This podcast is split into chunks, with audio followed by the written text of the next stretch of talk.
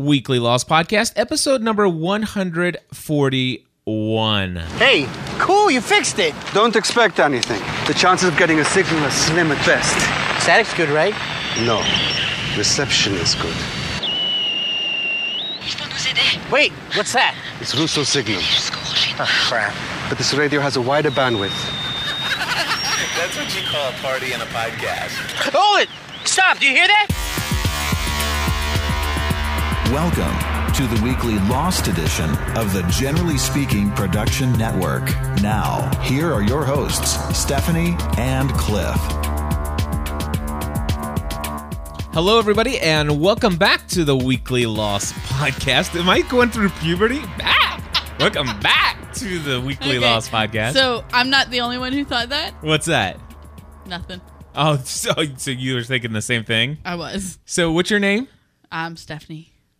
What is up with that? I just played you that really awesome cranking music, and I'm Stephanie. I don't know. you can't just come in and say, I'm Stephanie. Okay.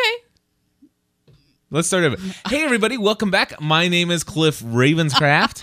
And I'm Stephanie Ravenscraft. That's much better. Hey. Whatever. So I'm we're change he- my name. Why? Just one week, just for the fun of it, I'm gonna change my name.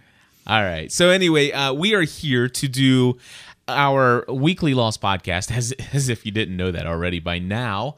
But uh, we are going to do something a little bit different, a little bit different this week. Uh, normally, we do this super huge, humongous, full episode review. But we kind of did that on Thursday. Yeah, no doubt.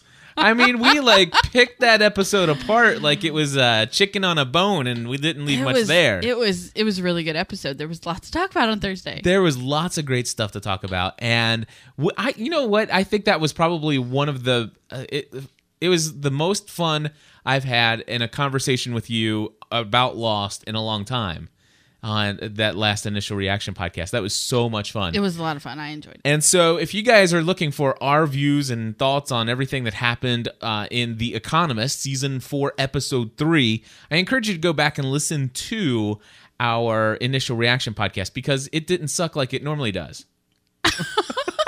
I'm just Thanks. kidding. Thanks. No, I'm I'm sorry, but no, it was it, it- we had a lot of fun. Uh, we we actually always are are really good. So, right. Uh, they're saying we they can hardly hear us. Oh, can okay. everybody else in the chat room? Can you hear us okay, or is this isolated to Well, I must uh, have got Michael? kicked out again because I'm not getting any of that. Uh, everybody else is hearing us fine. So, um, Sweet. very good. Um, let's move right along. Just to let you know what we're doing tonight. It, like I said, it's it's different. It's different, and I hope it goes over well. We're gonna do something this evening that I've never done before. We're gonna play for the first time ever a listener feedback that it is in excess of four minutes. Actually, uh, it, it's the first time I think that we've ever done one in excess of three minutes. And in fact, it is the only time I've ever been excited about having a very long listener feedback. In fact, tonight it is going to be 19 minutes in length. And no, it's not Jorge Garcia. You know, hey Jorge, if you're out there, we would love, we would love to have you call us, email me, uh, cliff at gspn.tv. You know the listener line, 859 795 4067. Uh, We definitely want to have you contact us. But uh, no, to be honest with you, it's somebody that I I have you know uh, Jorge Garcia is great and and I think he's probably one of the best uh, cast members of Lost because of how participatory he is with the fans and how many fans that he has.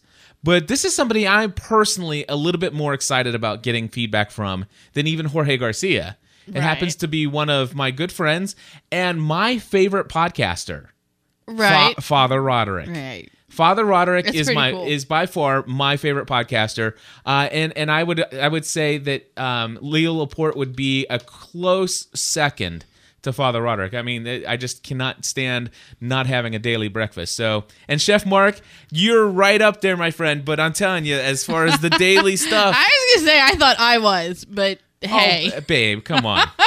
Chef Mark says he's kidding, but uh, but anyway, I'm I'm very excited. And tonight he has a 19 minute um, A theory, right? theory, and it's going to be uh, the Fountain Have you of listened Youth. to it? I have, and it's Why good. do you do that? Why? Because I haven't I'm sorry. listened to it yet. It, it's good stuff. Should I take notes? Uh, if you want to, I mean, I have notes. Even if you want to even Do see you? my notes, Okay. I, and I, I'm sorry for those. I have show notes available for our listeners, but I didn't take down show notes for. I didn't type the notes from from Father Roderick's uh, nothing. Yeah. theory. But anyway. It's going to be good. I, I think it, it- one of the things that I just want to say real quick: uh, why is Cliff so giddy over Father Roderick and and as a podcaster and everything? If you haven't checked out the Daily Breakfast over at SQPN, which stands for Star Quest Production Network, check go to SQPN. It's it's all Catholic podcasting. Now, those of you who know us really well, you know Stephanie and I are, are not Catholic, uh, but we love Father Roderick, and I just want to. Um, encourage you to check out the daily breakfast over there and you'll you'll see right away why uh, everybody loves father roderick what are you laughing at in the chat room now Nothing in the chat room. I got kicked out of the chat room. yeah And in my process of logging back in, my computer froze for a few minutes, and then it did like this really weird thing. Anyway, are you I'm good now laughing. I'm working on it. Okay, very cool. All right, so in the show notes that I have here, we are going to uh, cover just a, a few little things that I, I noticed, and uh, those are going to be a part of what we call exploring the mystery. We're lost on an island, running from boars and monsters, freaking polar bears. I've looked into the eye of this island, and what I saw was beautiful. Lost. Exploring the mystery. Alrighty, folks. One of the favorite places that I go online to search for information is, of course, the GSPN.TV community forum. And um, if you go there, there's an entire section of our forum devoted to loss. It's the biggest forum. Uh, I'm sorry, the biggest section of our forum. And uh, you can get there by going to gspn.tv slash forum. And one of the things that is in there is regarding the bracelet that we saw in the episode. Right. And Stephanie, do you want to read what? Do you have the show notes pulled back I'm up now? working on it. Okay. Yeah. Thanks So- for the link, whoever sent it. they were reading my mind. Thank you. All right, so Stephanie, why don't you read what uh, Faith started off in as far as the conversation regarding the bracelet goes? Okay, am I the only one who thinks the bracelet Elsa is wearing in the future is the same bracelet Naomi had on?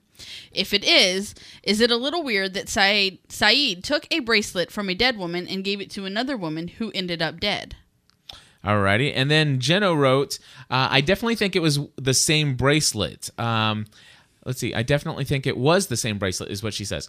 Uh, there seemed to be some significance to the quote uh, engraved on the bracelet. By the way, uh, he read it. I think it will be. Let's see. I think we will be seeing that bracelet again. And then Allison L. Stephanie. I actually think they are different bracelets that look the same, and that however it is that these that these women and whoever it is uh, that these women worked for gives it to them when they become part of his crew or team or whatever. It's almost like a mark of membership or something. Absolutely, and and I would have to say that I side on the side of Allison L, who thinks they're dis- different. What do you think, Stephanie? I'm looking. All right, so uh, we do have some screen captures. They're very similar. yes, they are very similar. I would Um, I would have to say that they were probably given to uh, Elsa and Naomi by the same person. Yeah, I, I would agree with that. I'm sorry. I got a little jumbled there. Okay, I would agree with you I, that they were given by the same person. right. Um, So we know that say, we know that Na- Naomi worked for somebody that kind of is like secret secret ops and and stuff like that, right? right, and it would appear that Elsa worked for someone similar, Absolutely. if not the same person. Yes.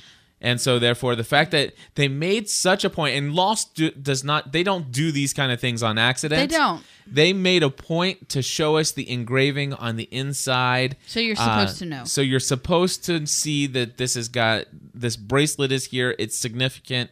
And of course they even give us the whole thing to where we can read uh, you know, I'll always be with let's see, I'll always what does it say? always be there with you or something like that rg and we don't know exactly who um RG is at this point. But then in Elsa's bracelet, they they also made a point to say, you know, to show Sayid really taking notice of this bracelet. Right. I think somebody else in our forum had said that maybe these in, in- the inscription is not necessarily um, is not necessarily a, a link, you know, a, a note from somebody that uh, loves, you know, that loves them or whatever. It, it's not a Okay. it- but anyway, it is possibly some kind of cryptic code that when all these ladies come together, they have the final encrypted or unencrypted code uh, capabilities. So I don't know what you think about that. Anyway, says N. I'll always be with you. RG is what it says, and there's a, even a little bit left over at the end. We didn't, we can't quite see what it says. So no, I don't think there's any left over at the end. you don't think there's a little thing right underneath the the right hand corner no, of that I think screen I think it's I think it's like um because there's one on the other side oh too. yeah, the rivet kind of thing. Yeah, I know what you mean. Okay. you're right. So anyway, uh, for those of you who are listening to this on the uh, audio podcast, these screen captures will be in the show notes. Uh, special thanks to lost.qubit.net and Dark UFO for some of those screen captures. I found all of these, of course, um, over at losteastereggs.blogspot.com. Okay. All right, next up, before we get into our exclusive uh, little thing here, uh, we're going to do um, a screen capture here of something that I saw in our forum, uh, or I'm sorry, not in our forum, but in the chat room here before the show started. I opened up the chat room probably about an hour before we actually started the show up just so that people can come in and start chatting with each other and and having some community time there. And there's somebody in our forum right now or in I'm sorry in the chat room right now. He goes by the handle leave town and he put a link to these uh, show these uh, screen captures uh, in the uh, chat room, and he was asking about the fact does does Lost reuse um, uh, Props. props? Absolutely, and so that's a good question. And we do know that they we've seen some props reused in the past. Remember the old um, octangular box or whatever that was that it was on Kate's um, dad's house. Um, the uh, Oh, yeah. w- next Yeah. to the horse, it was up on the mantle, and that same exact box was inside of the the hatch, the Right. Swan Station. And so we do know that they did that, and it do- and that seemingly wasn't quote unquote significant, but maybe just the reuse reuse of a a prop. However, what he has here is two screen captures that just seem to be okay. Wait a second, they made too much of a point to give us this picture of the lamp that is over top of the map that Jack was looking at in the season three finale. Remember when he was drunk and he's Right. got uh, he there's the lamp there and it's got this wooden post, kind of reddish wooden post to the the this little flexo lamp or flexi lamp or whatever it's called. And um, the same lamp happens to be in uh, the I guess the is that the bedroom from the the young man that Miles went and saw. Can any? Yeah, I, I- I'm, I'm I not quite know. sure. But Yeah. anyway, uh, I'll have screen screen captures of these. right. But It, it, it's the same lamp. it's there's no There's question no- it's the same right. lamp. Whether or not that's significant or not, we don't know. But we at least, at the very least, thought it was quite interesting. So, with that, should we go into immediately to Father Roderick's uh, uh, feedback theory on um, the Fountain of Youth, or should we go into Lost in the News first? That's up to you. Let's go into Lost in the News. Okay. Lost in the news. Alrighty, f- starting things off, we have a new Lost in the News reporter, and he goes by Andrew. And you guys have probably heard Andrew many times calling into the Weekly Lost podcast. And uh, he's from Salt Lake City, and this is his very first report for us as the official Weekly Lost podcast Lost in the News reporter. Cliff Steph, it's Andrew. What's up, guys? Just want to let you know today in the USA Today, there was an article written about Rebecca Mader, the lady who plays Charlotte. I don't even know if I'm saying her last name right, but the article was written by Will Keck. Keck? I don't know how to say it. Keck.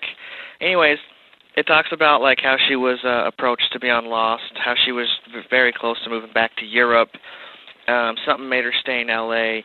And when she got the audition, it said that uh, she said I was not going to leave that room until I made them fall in love with me, and that was with the producers Damon and Carlton. She said that she watched all 69 episodes, I guess that were on DVD. Um, she said from the moment, from the minute I walked on the set on my first day, I felt welcome. Uh, she said she was engaged. She has engaged in squirt gun fights with uh, Emily de Ravin, which is Claire. Traded dirty dirty jokes with uh, Holloway and Michael Emerson. And uh, Ben, I guess Michael Emerson had apologized after having shooting her on the very first day. So uh, it's pretty cool. She says at the end of the article, um, I don't know more than you. After shooting the season's eighth episode, don't worry, no spoiler here. Even she does not know yet know her character's true intentions. There's some crazy stuff the audience is going to discover.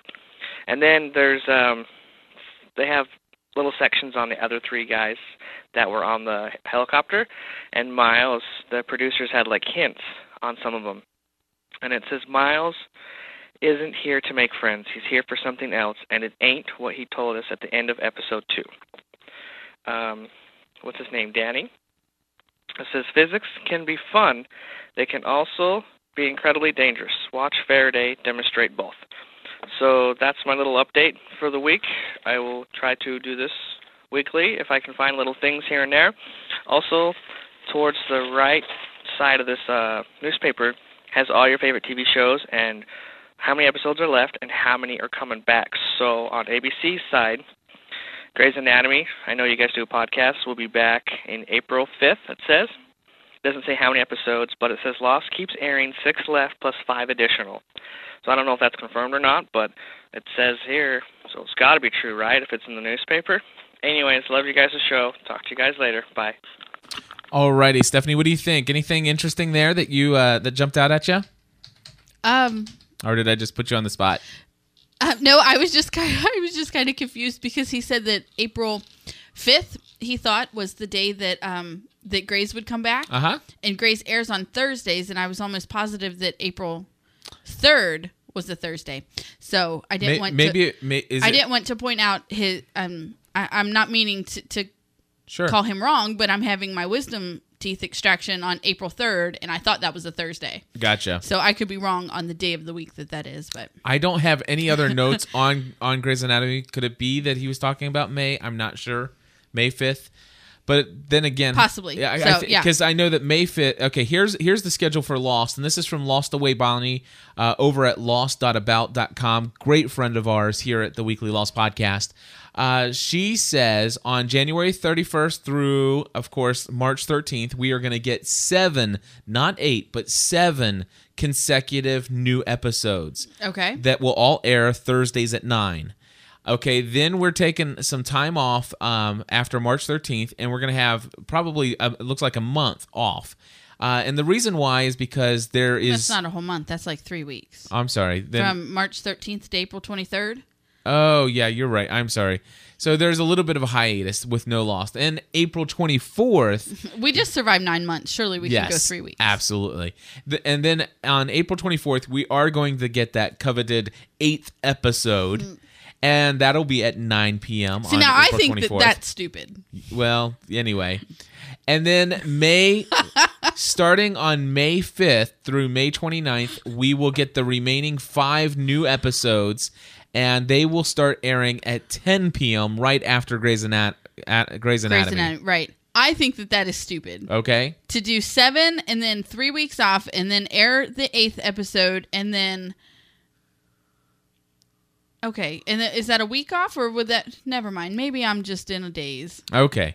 Well, anyway, that's right. the schedule. Maybe I'm just kind of in a daze. I apologize. If that kind of if that kind of confused you as it did Stephanie and I, then uh, just go to the show notes and, and put it on your calendar. I have no problem admitting when I'm confused. It's all right. That's not a problem. So that is our lost in the news there. Um, I'll tell you what we there were a couple things that uh, were kind of exciting. I think Evangeline Lilly was just recently on uh, the Craig Ferguson show. Do you know who he is, Stephanie? I think you've seen I- some I've- stuff with yeah, him before. I've seen some of his stuff. It's like some kind of late, late, super late, late, late, show. late, late show. Yeah. Yeah, I'm gonna play just a few minutes of it here, uh, not the whole seven minutes, but uh, just a little bit to give you an idea what's what happened there.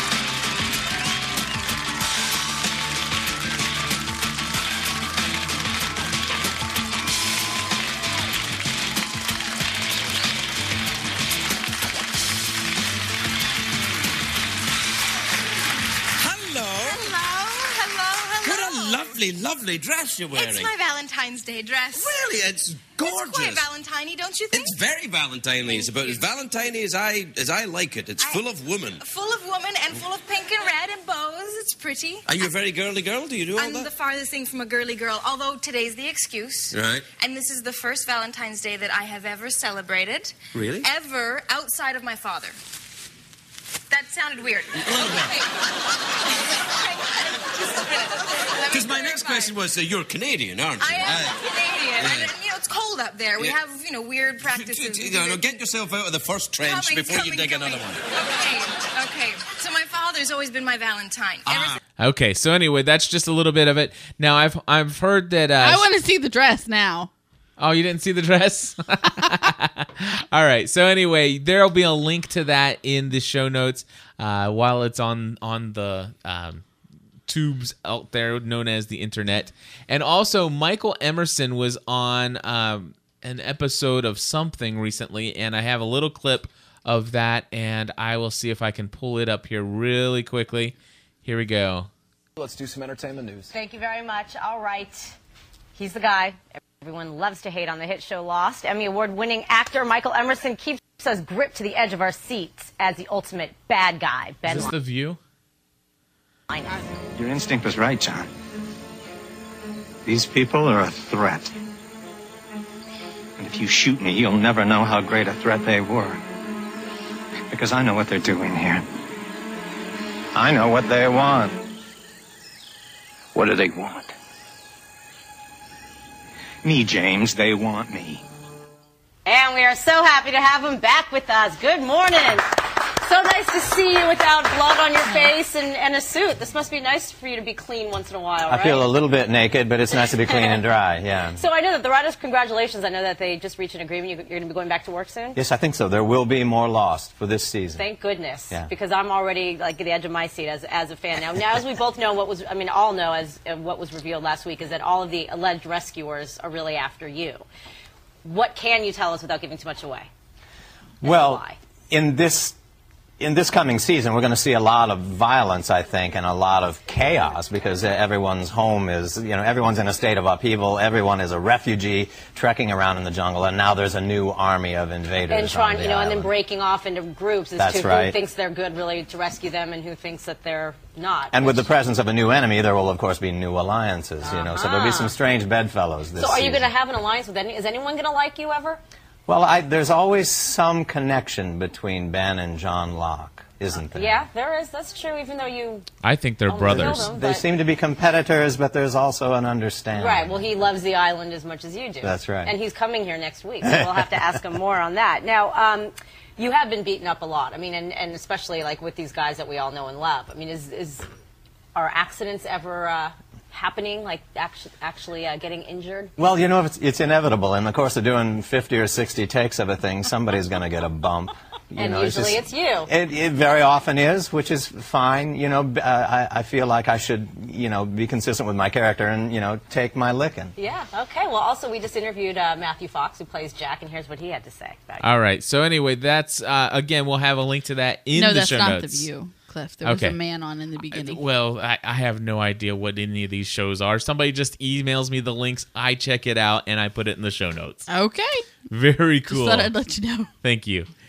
All right, so that's our Lost in the News. Now we are going to go to our very special uh, listener feedback. And again, uh, folks, just don't get any ideas. I would not pay, play a 19 minute long call from just about Get anybody. any ideas? That was funny. yeah, but uh, you know what? For Father Roderick, I would definitely make this exception. And and I tell you, Well, I think you told him that you'd give him a whole episode. I- yeah, I told Father Roderick, I said, listen, I don't care. You, I'll give you an entire episode.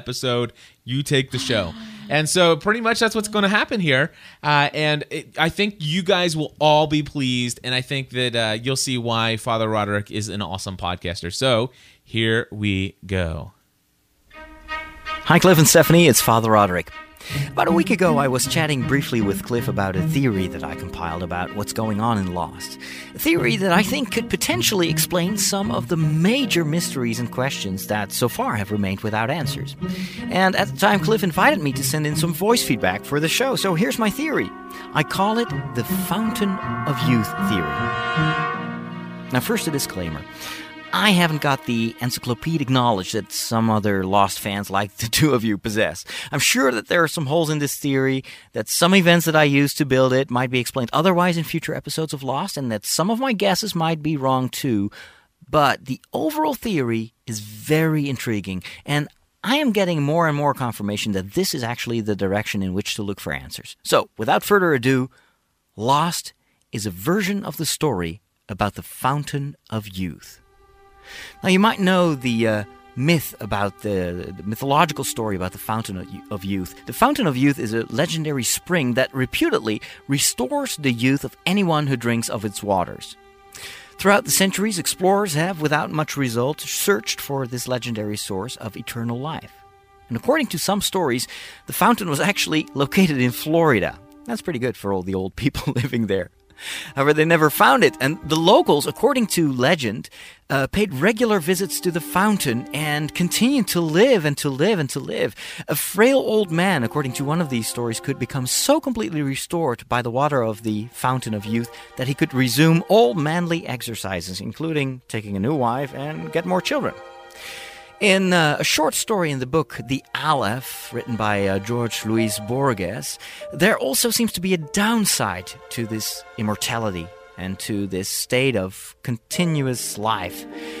In his story, the people who are immortal get actually tired of it and eventually start looking for the fountain of death to reverse their immortality and to escape from it.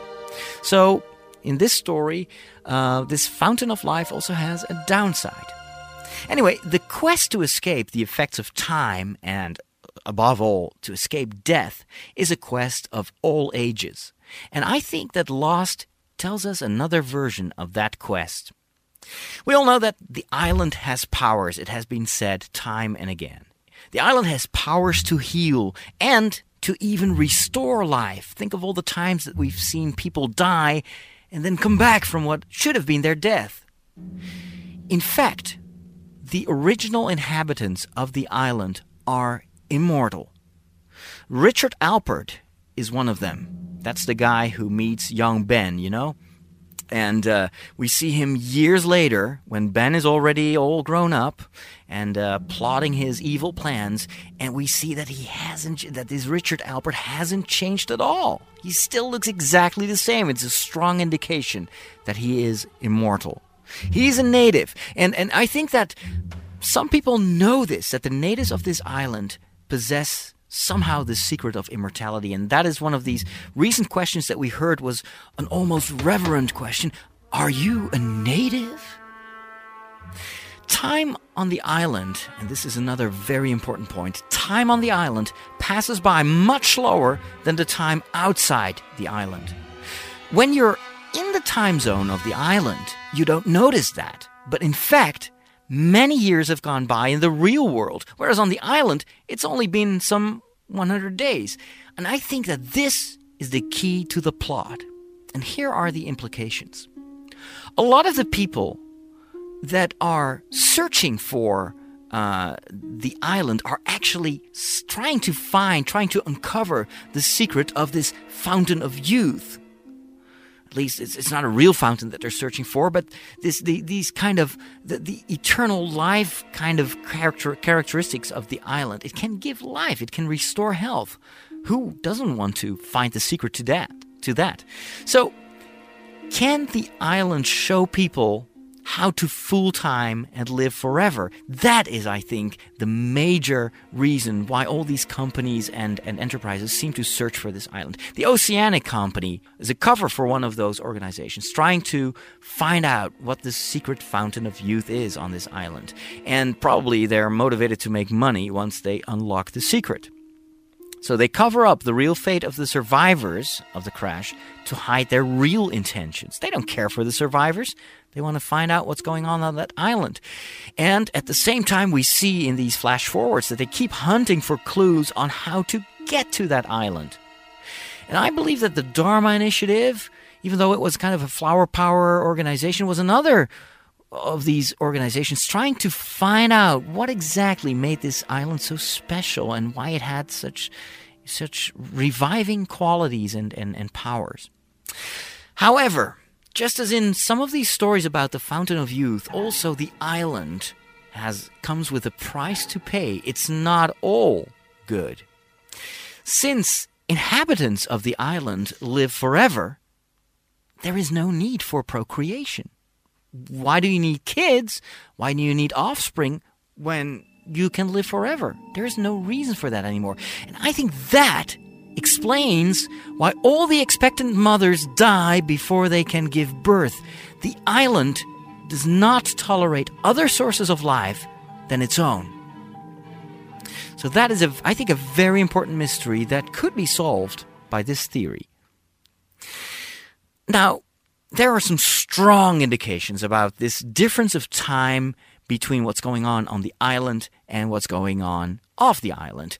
And one of the most important clues that we recently received in, in, in this last episode uh, about The Economist was the rocket that we saw arriving 30 minutes late while we heard the telephone conversation uh, that was saying, well, it should have crashed now. And in fact, it, the, the rocket, the, the, the missile comes in 30 minutes late. It shows us that the new people already start to see the effects of time slowing down compared to the offshore world. Now, the fact that time outside of the island has passed by much faster than on the island itself will be the way in which the writers are going to explain how Walt has aged, how he's become so tall. You know, on the island, only uh, about uh, what is it, a hundred something days have passed. But of course, the actor has aged a lot, and they told us they're gonna, going to explain it. I think this is the way they're going to do it. Time outside, as, as soon as you get off the island, time starts to accelerate to its normal pace again. So you grow up much faster. Talking about Walt. I think this is also why he was called special. He was the special boy. He could foresee the future. Why? How? Was he paranormal? I don't think so. I think that Walt is actually one of the people that could perceive both events happening in the time of the island and events happening in the real time, the, the time of the rest of the world. That is, for the people on the island, future events. Desmond, after the uh, energy discharge, gets the same ability. He lives in two time zones at the same time. He can see the here and now on the island, but also events that will happen in futures of the island. And there might actually be many futures because the people on the island still have free will. So their choices will still influence the future, and that explains why he see many why he sees many different versions of Charlie's death. But that is ultimately how he can predict what will happen to Charlie. The energy discharge kind of put him back into the real time, and at the same time, he's still also influenced by the time uh, and, and by the passing of time in the rhythm of the island. Now, what about these flash forwards? Why are all the losties so different in the future? The answer? When they finally manage to leave the island, they discover that many years have passed. And that messes them up, at least some of them. Now, the six that got off the island are celebrities. Why? Why do people react like, oh man, are you one of the six? Because many, many years have passed, but they haven't aged at all. That is, I think, why everybody reacts so stunned when they meet them. Now, for some, the fact that so many years have passed in the outside world is a complete disaster. I think that Jack and Hurley discover that they have nothing to live for anymore. And they long back to their friends on the island. All, all their friends in the present world time have, have gone. They've passed away because so, much, so much time has passed. So they long back for their friends on the island, the ones they abandoned. Jack becomes a drunk and gets depressed. Hurley goes mental again. And uh, one of the questions that I had was when we see the mental institution where uh, Hurley is, are there is there anyone there that we recognize from the last time that we visited it? Probably not, because so many years have passed. For others, however, the fact that so many years have passed in the real world is a blessing. Remember, in this last episode, Sawyer asking Kate why she wanted to leave the island. Huh, there, there's nothing but a pair of handcuffs waiting for you. Unless so many years have passed that the case was actually dropped. I think that could explain why we see Kate in an expensive car, not really wanting to go back to the island.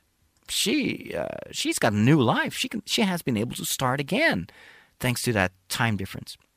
So another question: What happened to Walt and Michael? Could it be that they have changed too? There are a lot of questions about the identity of the boy, the boy that was said to be haunting the house of his grandmother. You remember that scene, the Ghostbuster scene?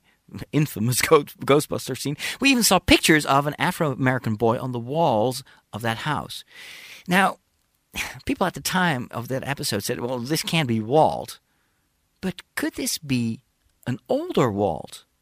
Could it be that Miles, instead of conjuring up a ghost, actually knows how to warp time to talk directly to Walt, Walt living in another time, to find out where the money was hidden. And Walt, of course, uh, um, could be involved now in crime. You know, uh, just like the others that return to the real world, he kind of loses his way as well. The fact that we don't see him in the room, that we don't see this person, this, this invisible person during that Ghostbuster scene, eerily resembles the events in the shack. And is the reason that we don't see Jacob or Walt in that Ghostbuster scene, could the reason be that they are actually not there in the present, but in the past or in the future. That they will be or have been in that room or in that shack in another time. And could it be that the on, that only special people, people that are able to see events in the island time and in the real time or future for the island, can see these people because they can see the future. And in Miles' case, could he be creating a different time zone through his device, that, that kind of mysterious little device that he places on the table? So, intriguing, intriguing. Could it be that in one of the future episodes of Lost, we will see one of the Losties sit in that chair in the shack saying, Help me? Is that how Ben knows what will happen? Because this person prisoner of time in that shack, in that kind of different time zone, is actually someone who lives not in the island time, but in the real world time. So, is this person in the shack Ben's access to knowledge about what is going to happen, about the future, and that helps him to plot his evil plans in the present time of the island? Could it be that the trail of sand that we see in some of these episodes, this kind of circle around the shack, could that mark the frontier between the island time and the real world time? Hmm. Back to Walt. I think that the house of his of this grandmother is in the same area as the funeral that we saw last season. So who is in the coffin? Everybody says, oh, it's probably Michael. But I think that that would be way too obvious. I think it is Walt. Kate and Jack know that Walt is no longer the friendly boy of the island. So Kate doesn't care about him anymore. And Jack still does. And the reason that Michael isn't there at the funeral could indicate that he might die. And perhaps the fact that Michael dies somewhere in this season could be the reason for Walt to go bad in the future. Now, let's turn to two other people that have uh, escaped from the island Ben and Sayid.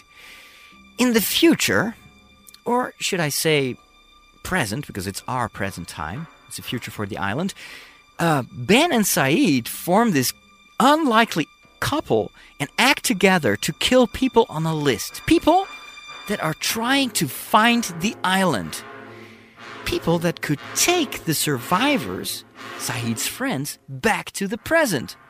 Something that Jack, Hurley, and Sayid want to prevent at all costs because they know that you're much better off on the island. And Ben manipulates Sayid to kill, to protect his friends, to protect the secret of the island. Now, others still try to find Ben. Eh, Sayid gets uh, deceived as well because they try to find out, you know, who who his master is, who his his his his, um, his his director is, and if they find Ben, he is the one that can show them how to get back to the island. Now, the new people arriving on the island are looking for Ben, and Miles seems to hate Ben, and he shows a photo, and we automatically assume that it's a photo from the past. I think, in fact, it's a photo of the future Ben.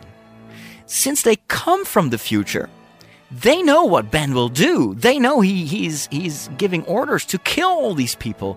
And that is why they want to go back to the Ben on the island to prevent him from doing that. And since Ben knows the future thanks to Jacob, who is a guy from the future, living in, in the future time, he knows that they will try to kill him. And that is why he is so paranoid of them reaching the island. Now, there seems to be one flaw in this theory. On the island, they can communicate with the outside world. We've seen that. Jack watches the sports match. They have satellite TV. We saw Charlie talk to Penny, and she didn't look old. Now, I think that they are communicating with the outside world, but it's to the world in their time zone, the world the way it was in the time of the island. So Charlie sees Penny, who lived in his time. That is why she is so confused about his story about a boat, because, you know, the boat that arrives in, in, you know, at the beginning of the fourth season uh, with Miles and the others, uh, that boat will only be leaving years and years after that communication between Charlie and Penny. You know, it, it really, you have to kind of put your mind around the fact that, that there is a different time on the island, that communications will be in that time, and that there, and that there is also the real time, which for the Islanders is the future. Uh, okay, so what about Jack's sports game? We see him watching a game of sports on television. I can't remember. I think it was football. Now there was extra emphasis in the last episode on Jack's remark. I can't believe it's a hundred days ago that I saw that match. In fact, it might very well have been years and years ago in reality. And the ex pilot, Frank Lapidus, I think that's his name, might very well have been talking about a whole different game. You know, might not have been the last time that these two uh, uh, sports teams uh, meet each other. Now, talking talking about Frank, this this ex pilot, his flash flash forward is another clue that in reality, time has progressed much more than on the island. Um, or was it uh, was a flashback actually of him? He was a regular airline pilot at the time of the crash. He says himself, but we see him in this flashback in an Hawaiian T-shirt, looking like someone who hasn't flown a regular airplane for many years. So another indication, I think, that in the outside world, years and years have passed. Another thing, and this this is the last thing, and just a, some food for thought to to wrap this up. I've I've been talking for way too long already. Who is Ben's spy on the boat? Haha. I think there can only be one answer to that. Michael, of course. So there it is. My theory of the fountain of youth. What do you think? Thanks for listening. It's an interesting theory. Alrighty, Father Roderick. Wow. Uh, I know that people who are listening to this live are hearing this only in telephone quality, and I've been watching the chat room through this, and their minds have gone to mush. But I tell you what, I encourage you guys to go back and listen to it in full quality. It, it's it's a little bit easier to follow. And uh, one of the comments, I, let's see, there was uh, one of the comments. Rev Tim is in the chat room, and I loved it. He says, "You know what makes this is the music." And he says, "Do you think that it's that perhaps Father Roderick has too much time zone on his hand?" Father Roderick, that is awesome. And one of the reasons why I love your podcast is because you put so much effort and passion into even a theory and feedback for another podcast, and that totally rocks. So thank you for that. And uh, I took some notes here. Now, uh, I will tell you that the Fountain of Youth seems to be uh, a majority of the people in the chat room. Uh, with I don't know, there has to be somewhere between thirty or so people signed in right now. Um, a majority of the chat seem to be that they they agree with the Fountain of Youth theory, uh, but they have some issues with time, the time travel, and and some of that. However, here are my notes that I took, and then we'll go to Chef Mark, who's uh, requested to talk here in just a moment. Uh, the Fountain of Youth. Uh, I, I love the idea of the Fountain of Youth. That this actually that, that that's the whole idea that this island brings back those restorative properties. Uh, of course, Rose being cured from cancer, uh, Jin's no longer shooting blanks, uh, and I love how Father Roderick kind of put that. How he talked about that, you know, being able to do manly functions, and yeah, who Okay. can word it any better than that? I totally missed that part. Did you really? Seriously. Oh, okay. Um, he talked, of course, about Richard Alpert, which you know, obviously, this man has never aged. what is so funny about Richard Alpert, Stephanie? I'm wondering if I heard any of it. I know. well, anyway, um, he talked about Richard Alpert, and of course, we know that young Ben saw Richard, and then later we know Richard has not aged anything. Um, Ethan Rom uh, has super strength, and I wonder if that's just the fact that his body is so healthy, so I mean, you know what I'm saying, so fine tuned. Okay. Um, and then of course, um, the question of you know, is this why they have the swing set still? You notice they made a point to show us the swing sets. Is it maybe the children don't even age on the island? And of course, somebody in the chat room, when they were trying to say, well, you know, maybe here's a hole in the theory. Uh, perhaps, you know, have you thought about the fact that Ben came to the island as a young boy and he's now grown? And my my thought on that is, well, they just showed us in with no doubt that Ben has left the island on multiple occasions, and so therefore, um, could that not age him? That that's one thing. Another some another thing that somebody had said as far as um, possibly a hole in this theory is the fact that uh, in a flash forward, especially in season three premiere, and I would say that this one, Father Roderick, is um, I'm what season season three. It was the flash forward. It was the finale, not the premiere. I'm sorry. Yes, the per- the the finale of season three. We saw uh, Sarah meet with Jack when he was on when he was drunk and strung out and all those Right. other things. The only thing I could think is perhaps that maybe she was brought into the black box, kind of the same way that Jock's, John Locke's dad was. But that's a little bit of a stretch. I would have to say, Father Roderick, if there's a hole in your theory, I think seeing uh, Sarah in the season three finale would be that hole. And and Father Roderick is not saying that he has he, he's solved Lost Right. by any stretch of the imagination. But I do I love some of the things that he talks about in his time issues. Uh, Walt's special. Um, I love the fact that this idea of both Walt and Desmond and even Miles being able to exist in two different time planes. It's not necessarily ghost whisperer, but it's it's more of the fact that they're sensitive to two different time planes, and that's how Desmond was able to see the. I really loved a lot a lot of that, and I do under. I, I mean, what is the celebrity status that the the Oceanic Six have? I mean, there is some credence to the. It's like, man, if they if they had aged many years, um, if you know they had no longer had any friends back, they of course they would be lonely.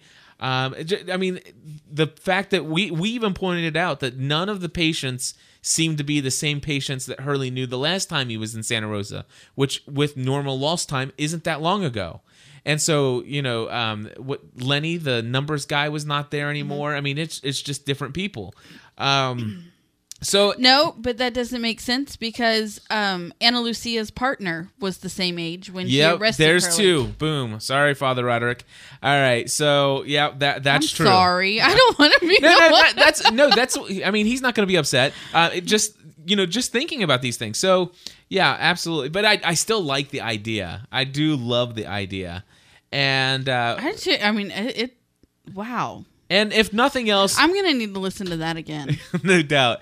And and the music totally rocked. Father yeah, I Roderick, was I was focused on the music and Yeah. and his inc- his incredible accent. his incredible accent. We love Father Roderick. I didn't hear anything he said. Ah, I just was listening to him talk. All right, I, it's a good thing Father Roderick has taken a, a, a vow celebratory lifestyle. so I'd be worried about it now, Stephanie. Whatever. All right, Chef Mark, you're on the line. Go ahead. Hey guys, um, listen, I, I love Father Roderick. He's a great guy. Although I still haven't listened to him regularly since he played that god awful trick on everyone for April Fools a couple of years ago. That was the best. I'm That was still, the I'm best. still angry with Father Roderick for that. That was Um, the best April Fool's joke I've ever That was great. experienced in my entire life, and I fell for it hook, line, and sinker. Yeah, me too. And, I- and I actually Stephanie and I- was a little bit upset for a while, but then I forgave him. Stephanie and I almost were brought to tears. We were bummed one night. I was We- not. Okay, okay, I was. But Cliff was. Yeah. People are asking what it was, and essentially, he he came up with this big announcement that he was uh, his his um, bishop was going to force him to stop podcasting and give up all of his activities having to do with StarQuest and and all that stuff, and and focus more on his ministry. And people were really upset because they took him seriously, and then of course he announced that it was an April Fool's joke. Yeah, and it was it was hilarious because they there there were letters sent to the Pope. Uh, there- there- I, and I'm not talking. I mean, this is we're talking ma- big campaign uh, to it to his his bishop, letters to his bishop, and, and even after the well, fact. I think he pulled it off for like three days. oh, it was. I mean, it wasn't just an April Fool's joke. it. It was like a huge build-up. Oh, it was the best. Yeah, Oh, and then of course he explained that it, you know in in Dutch culture it's a bigger deal to do April Fools than than here. I mean, Yeah. you know here we do a little couple little jokes, but there they'll do a big a big uh, uh, practical joke. Yeah. Right. Well, But anyway, and he So- I don't know if you listened to him afterward, but but Chef Mark, he he definitely, I mean, he literally in in the same way oh, I know he was very penitent. Oh my gosh, he he felt so bad. So Yeah. bad. But So, anyway, what, what were you going to say? We're all sci-fi geeks, and I love that he is such a sci-fi geek that he could come up with this really elaborate theory. But unfortunately, I have to I have to invoke both Occam's razor and just the laws of dramaturgy and say you got to go with what they give you. And I keep saying this, and I know maybe I'm a big I'm a big stick in the mud for some people, but you've got to go with what the writers give you. It's wonderful to come up with theories that you'd like to see based on other sci-fi shows that you watch, but you can't add too much into the mix and get too far ahead of yourself when you do these theories. And I fear that he's gone a little bit too much in the mix there. I, it, would- it would be cool, but I just think there's a little too much that that relies on conjecture. And Occam's razor would say, well, the, the more likely explanation, the simpler explanation is the more likely one. I gotcha. Well, thank you for uh, th- thank you, Father Mark. but I love, but I love that, that he came up with such an elaborate theory, and it was so well produced, like old time radio drama. It was awesome. I tell you what. And and for those of you guys out there, seriously, um, Father Roderick does the Daily Breakfast, which which is an amazing, just general podcast about news, TV, culture, movies, video games. I mean, if you ever thought a Catholic priest, if you've got a Catholic priest, the idea of what a Catholic priest is in a box, and you think that everybody fits in the mold, I, I encourage you to check out his show. And then uh, if you really like the production value of of this well thought out theory. Um, I will tell you uh, to check out the secrets of Harry Potter, the secrets of uh, Narnia, the secrets of Star Wars, the secrets of the Pirates of the Caribbean. All of those things can be found at sqpn.com, and he totally rocks. And uh, you'll find out, like I said, why he's my favorite podcaster. So, with that, Stephanie, I think it's time to move into listener feedback. Okay. Yes. Colonel Locke, is this line secure? Line secure, go ahead. Hey, Cliff, Stephanie, Toy. This is Michelle from Texas. This is Kim from Indiana. Josh from California. Jennifer from Florida. Sam in Tucson. Kimberly from California. Paul in Memphis, Tennessee. Listener feedback. Target area is acquired. We are a go. Roger that. Hey, Stephanie. Hey, Cliff. This is Steve in Brooklyn, New York, calling about the greatest show that has ever been on television. Uh, of course, I'm referring to Lost. Uh, just had a quick story for you guys. Uh, I bought an iPod for the first time uh, late last summer, and at the time had absolutely no idea what a podcast was. Uh, a friend of mine explained it to me and said there's probably even a podcast for that show that you like so much. So I go online, I go searching for Lost podcasts, And lo and behold, what do I discover but Cliff and Stephanie Ravenscraft in the weekly Lost podcast. Uh, just wanted to say how much I enjoy the show. I think you guys do an absolutely fantastic job. Um, just listening to you guys enhances my enjoyment of watching Lost. Um, so you guys do just a great, fantastic job. Um, you know, the stay lost at the end of each episode gets me fired up for the next week. Um, so I just wanted to call and say, I've been listening to you guys for about six months now. I've been watching Lost, obviously, since the very, very beginning. I'm absolutely obsessed with the show, and now I'm becoming obsessed with your show. Uh, you guys do a great, fantastic job.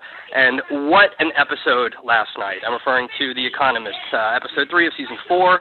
Uh, what a reveal at the end of the episode, finding out that Sayid is Ben's assassin. Uh, just totally blew my mind. I freaked out and yelled at the TV. Uh, but anyway, keep up the great work, uh, Cliff, Stephanie. I wish you guys all the best uh, in your new career this year.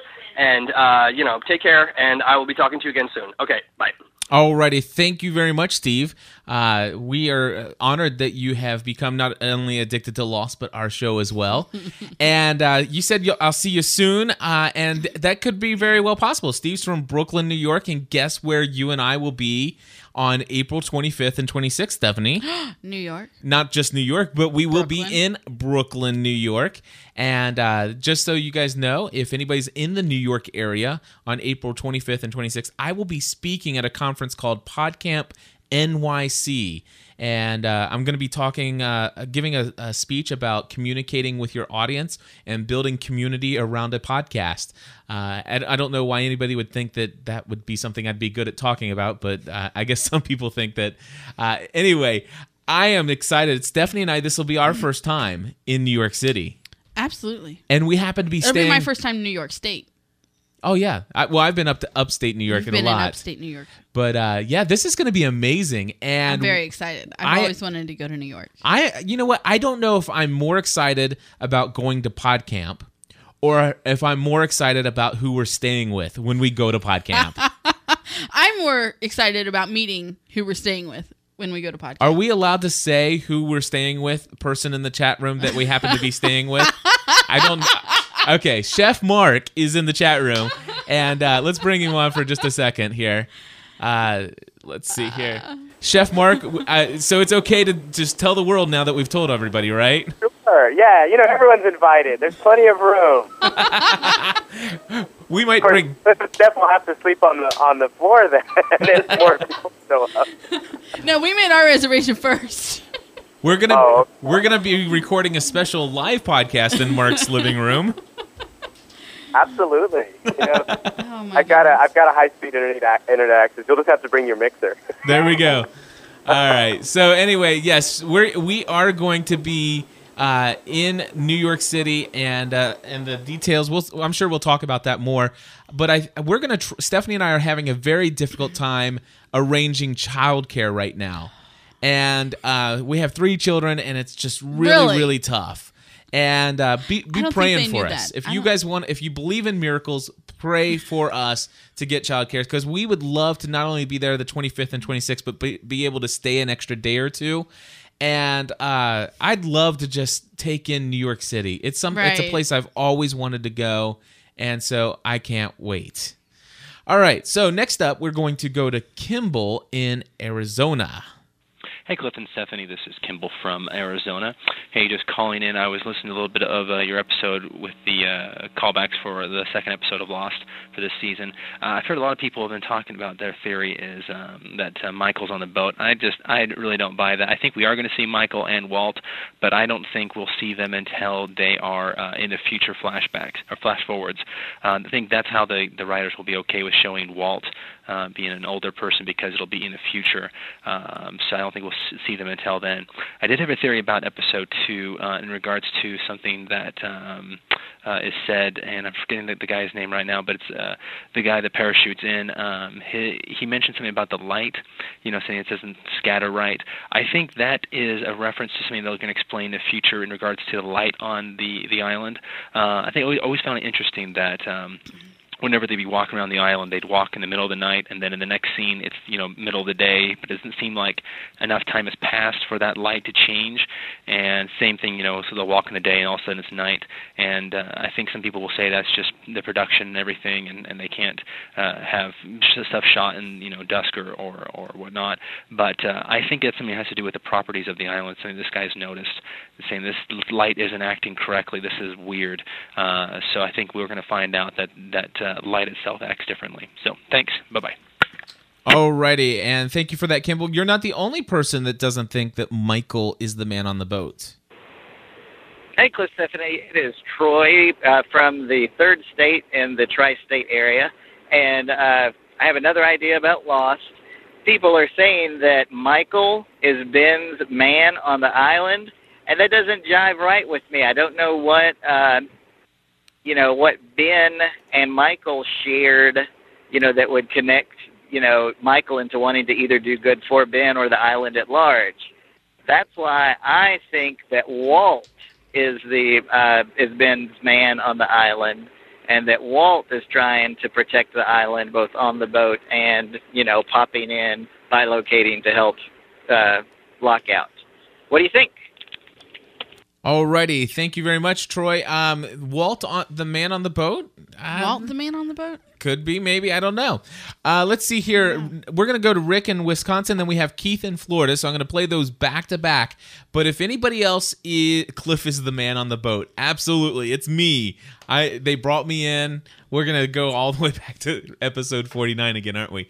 Anyway, so uh, if if you guys are on the phone and you want to bring up something about uh, there are a couple things that we did not cover in our initial reaction for The Economist.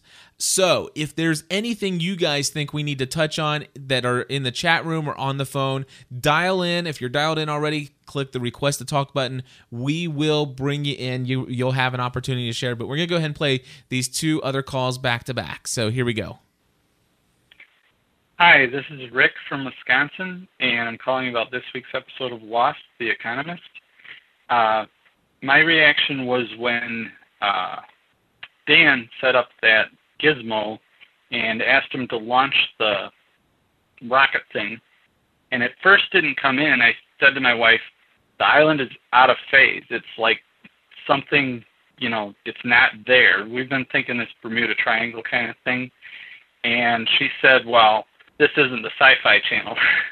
and uh, I said, yeah, but it's kind of a sci-fi show. So then when it came in late, we said, well, they're out of time. And we've been trying to struggle with the whole idea of the bigger, taller Walt's and if time outside the island is different from time on the island.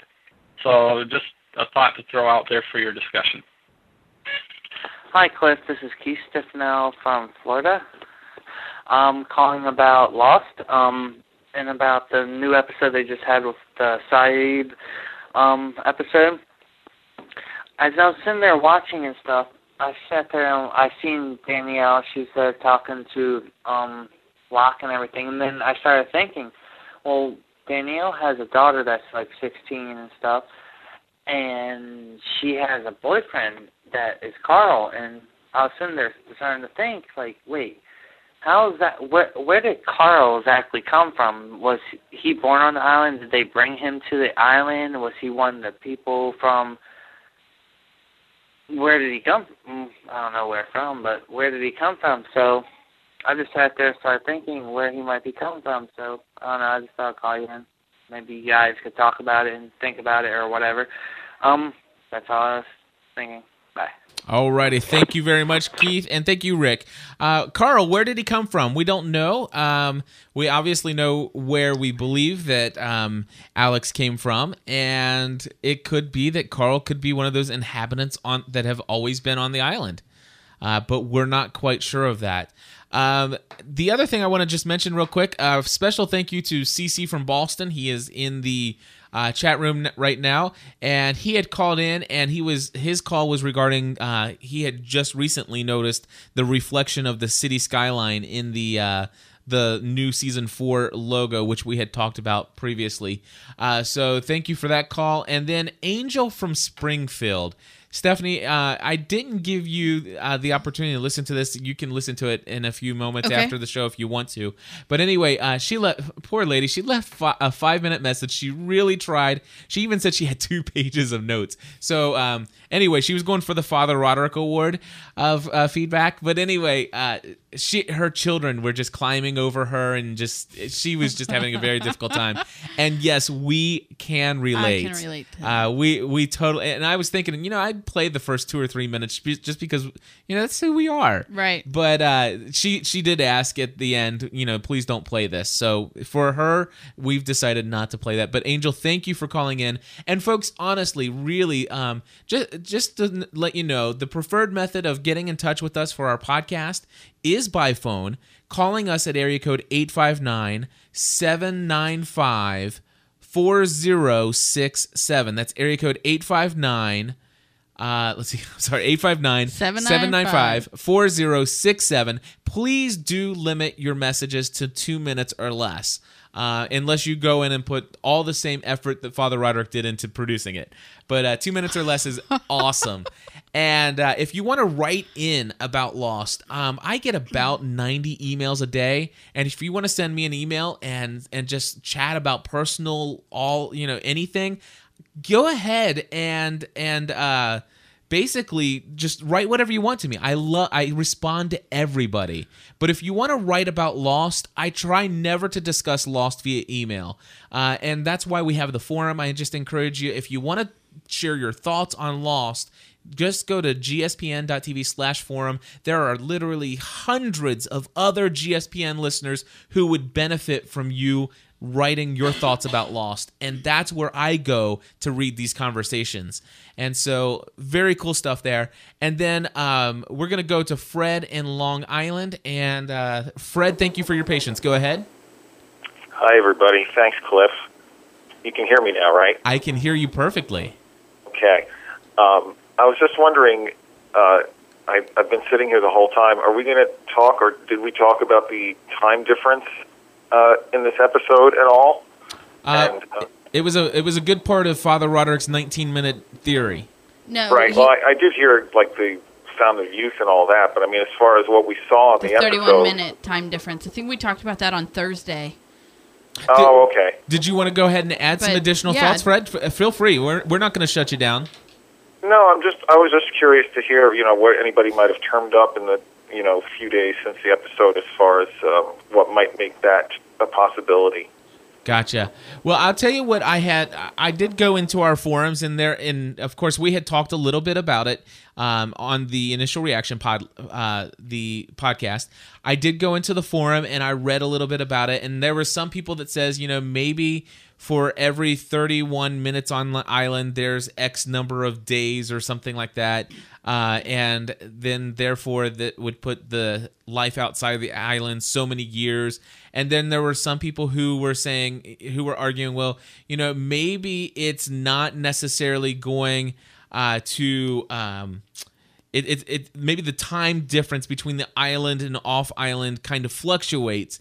And and maybe that's what the whole 108 minute pushing the buttons was for is to try to keep it in balance. So there's really no clear indication of how far off the time on the island is from the time off the island but it's widely speculated that there is a significant difference, and if nothing else, at least the amount of difference that would explain Michael's growth. So I don't know if anybody else has anything to add to that, but uh, that yeah, that there there it, it definitely. I love the fact that it's there uh, because I love sci-fi, and if nothing else, it just brings that angle in. And Chef Mark is hitting uh, the request to talk button, so Chef Mark, you're back on the line. Yeah, I was thinking in terms of the time differential. I don't think that it's necessarily like there's it's exactly 31 minutes off, or it's you know an, a day and 31 minutes, or a week and 31 minutes, but that it's perhaps that it's like parabolic in a way that like time gets it's like crumpled. So in some cases it gets uh, rapidly, you know, it, it goes forward fast, and other times it gets well, I would use the word retarded here properly, but I shouldn't. Um, it gets slowed down. Um, I'm know, Bob Dole, and I approve shift- that message. time gets shifted either fast or slow. and we see it in different people. You know, and I I love that that Father Roderick brought up about Richard um, because my idea was like, yeah, for Richard, time didn't move at all, but for Walt, it did. For Desmond, it, it obviously did. Right.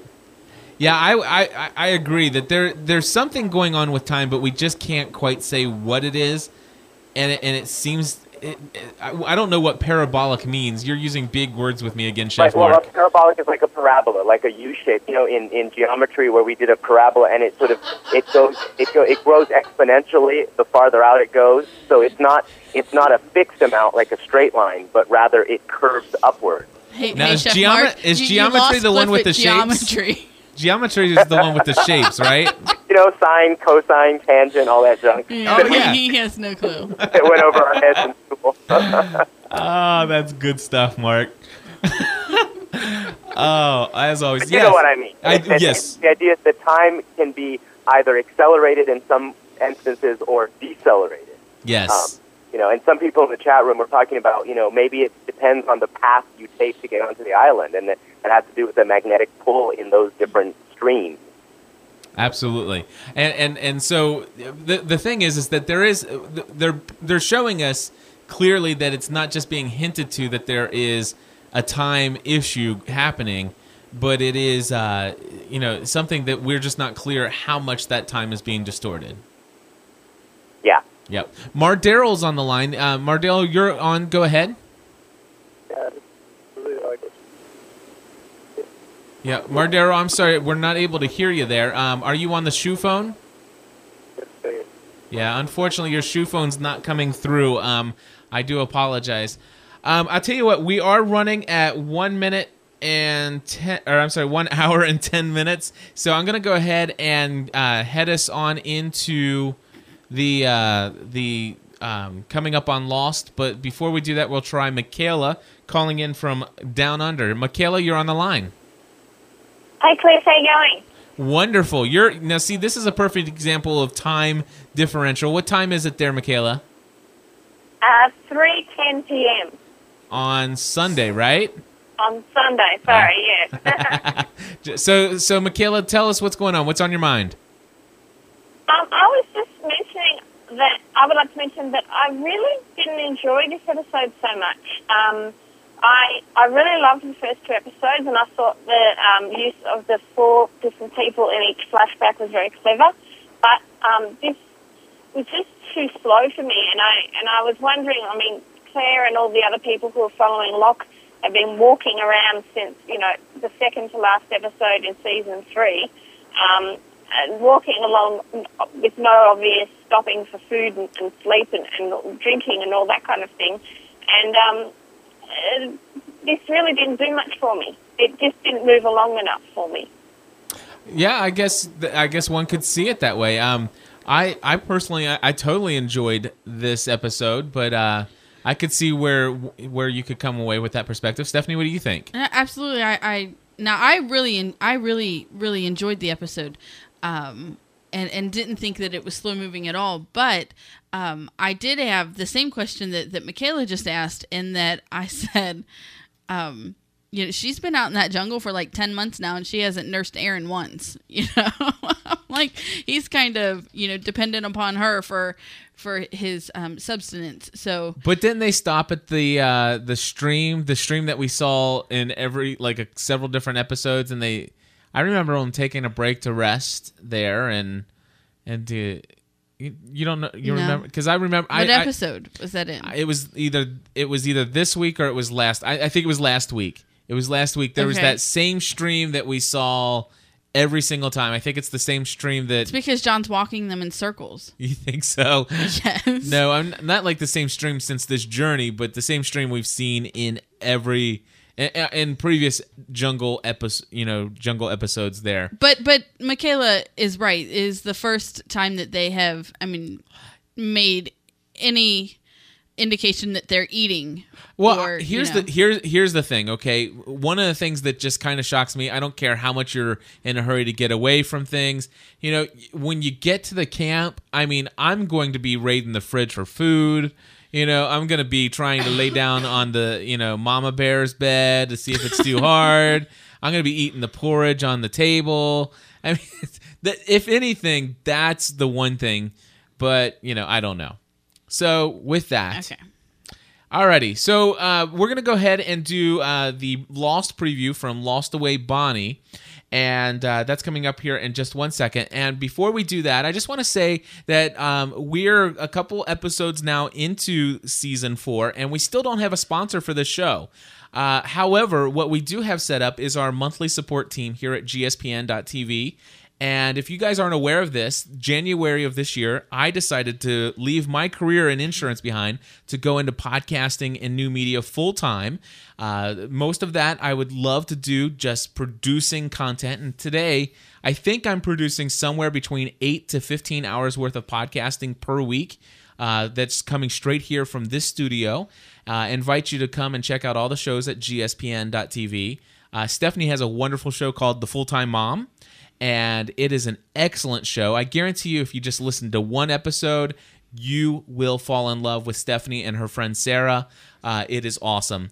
The other thing is that um, if you want to check out and see what's going on in Cliff's crazy life and how in the world somebody puts that many podcasts together, I do an almost daily show called My Crazy Life. And I would uh, come invite you to share in My Crazy Life with me.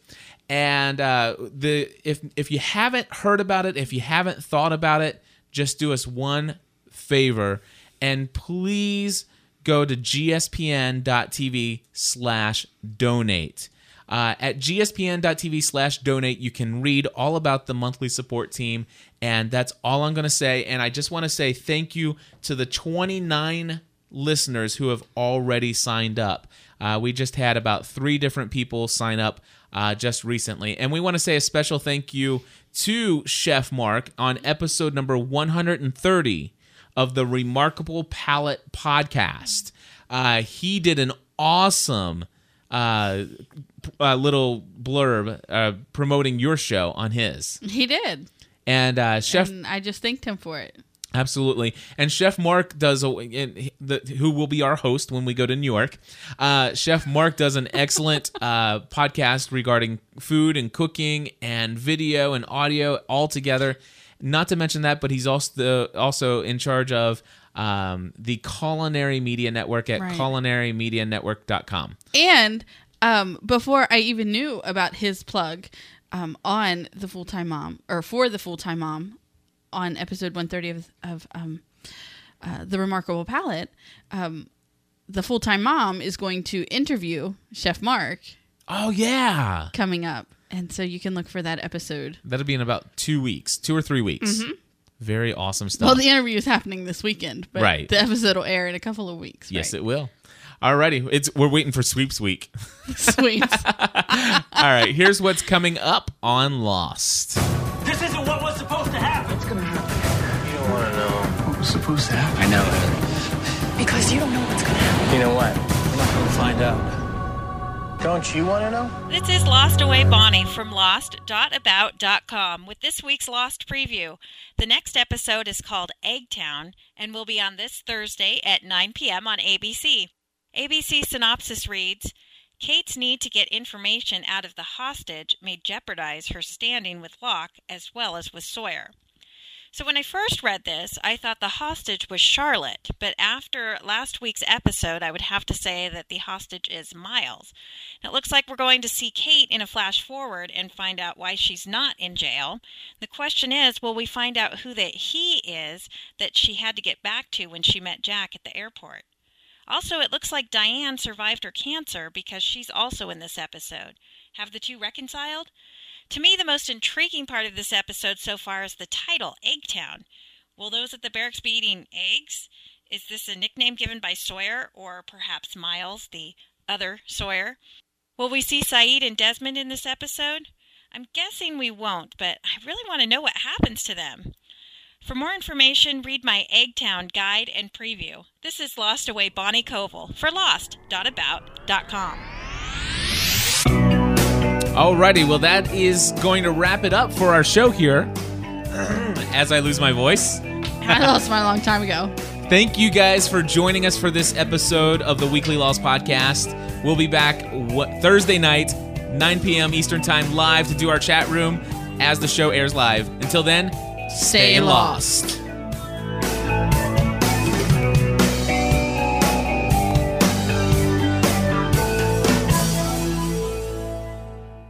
Want to help support this show? Visit gspn.tv slash donate today.